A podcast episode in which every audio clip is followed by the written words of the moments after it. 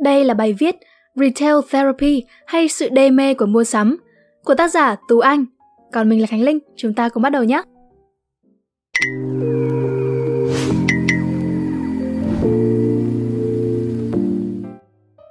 Win or lose, we go shopping after the election. Đó là câu nói của Imelda Marcos, đệ nhất phu nhân Philippines tiền nhiệm. Còn Usher, ca sĩ nhạc sĩ người Mỹ thì nói rằng I was so nervous, I just had to go shopping. Những ai nói tiền không thể mua được hạnh phúc, đơn giản không biết nơi nào để mua sắm. Đó là câu nói của Bo Direct, nữ diễn viên người Mỹ. Retail therapy, tạm dịch là trị liệu bán lẻ, thường dùng để chỉ thói quen mua sắm để cảm thấy tốt hơn. Sắp xỉ 64% phụ nữ và 40% đàn ông mua sắm để cảm thấy hạnh phúc. Theo Henning 2013. Khái niệm này được dùng lần đầu tiên vào những năm 1980, xuất hiện trong một câu trên tờ Chicago Tribune đêm Giáng sinh năm 1986 rằng We've become a nation measuring out our life in shopping bags, in nursing our psych ills through retail therapy.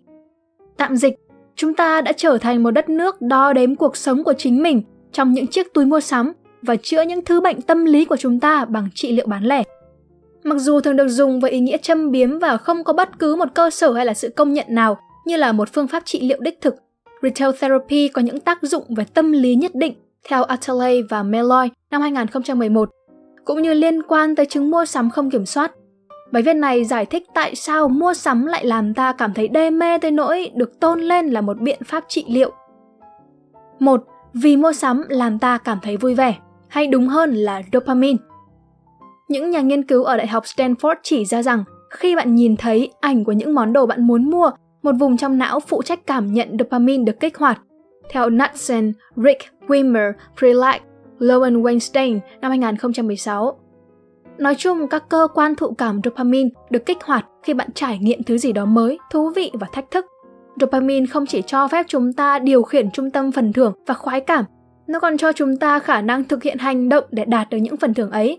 Chính vì thế mà khi cô Karen của chúng ta nhìn thấy những món đồ cô muốn như là chiếc thắt lưng kẹo ngọt hay là một lọ tẩy trang 500ml của hãng Bioderma, cô liền cảm thấy một sự hài lòng trào dâng.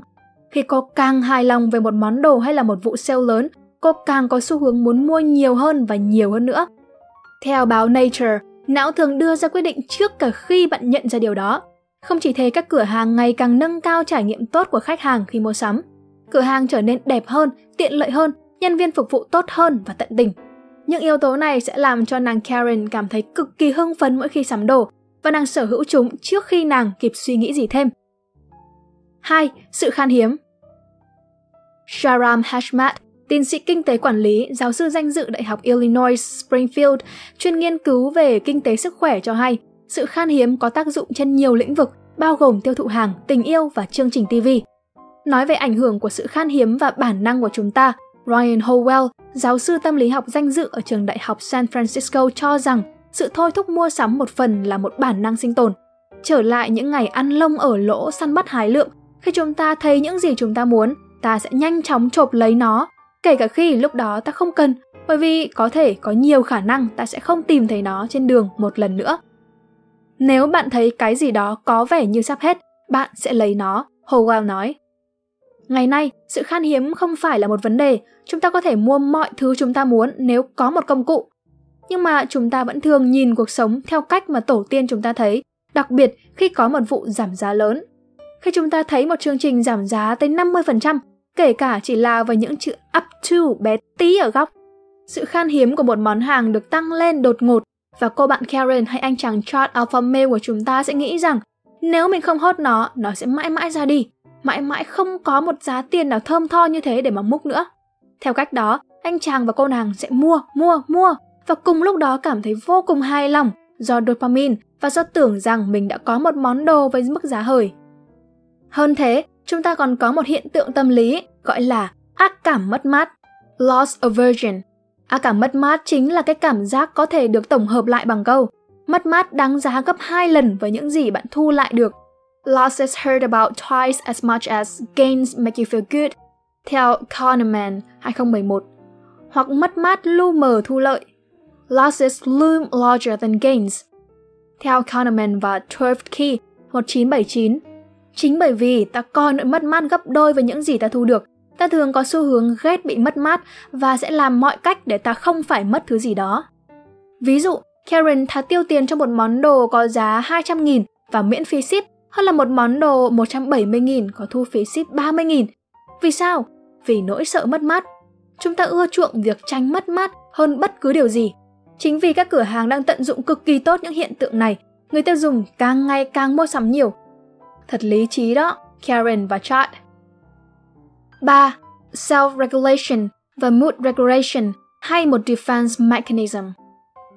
Thuyết điều chỉnh bản thân, self-regulation theory, tập trung vào vấn đề rằng mỗi cá nhân đều bị thôi thúc phải điều khiển rất nhiều tiêu chuẩn, mục tiêu và những chuẩn mực lý tưởng có thể mang tính bổ sung hoặc cạnh tranh vào bất cứ thời điểm nào trong đời. Thời điểm cá nhân đó bị thu hút vào một vòng lặp phản hồi, theo Baumeister and Haverton năm 1996. Baumeister và Vors năm 2004. Một cá nhân sẽ liên tục điều chỉnh và đánh giá trạng thái cảm tính của bản thân, cố gắng duy trì hoặc cải thiện cảm giác của mình hiện tại. Theo Larson và Price năm 2004. Cụ thể hơn, tâm trạng xấu sẽ được cải thiện bằng những hoạt động vui vẻ hoặc phân tâm khỏi những sự kiện tiêu cực và tâm trạng tốt được bảo tồn bằng cách tránh những hoạt động rủi ro có nguy cơ làm hỏng cảm xúc tiêu cực hay là dẫn tới sự mất mát. Nói chung lại, những hành động điều chỉnh tâm trạng thường được khích lệ bởi mục tiêu phải chỉnh sửa lại tâm trạng xấu. Khi mục tiêu chỉnh sửa lại tâm trạng được theo đuổi, những mục tiêu khác có thể bị lãng quên. Thuyết điều chỉnh bản thân gợi ý rằng tâm trạng xấu có nghĩa rằng cá nhân thất bại trong việc điều chỉnh bản thân mình. Tương tự, những cảm xúc bị đè nén như tức giận, cô đơn, sợ hãi có thể làm thay đổi ưu tiên của một người sang những mục tiêu ngắn hạn để thoát khỏi tình trạng bị cảm xúc đó ngay lập tức, bao gồm cả việc thực hiện những hành vi bốc đồng. Tất cả điều này có nghĩa rằng khi anh chàng Chad của chúng ta thấy buồn, anh ta sẽ nghĩ tới những chuẩn mực xã hội về con người hạnh phúc và anh ta cảm thấy thất bại vì không cảm thấy hạnh phúc.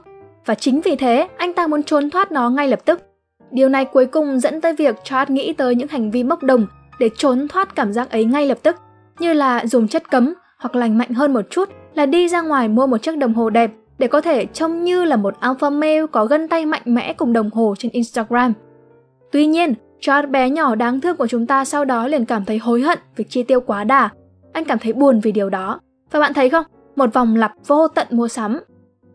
Hy vọng rằng các bạn sẽ thích video lần này. Đừng quên ấn like, share và subscribe ủng hộ chúng mình nhé. Và nếu các bạn cũng thích những nội dung như trên, hãy đăng nhập vào spiderroom.com để tìm đọc thêm. Và mình là Khánh Linh. Bye!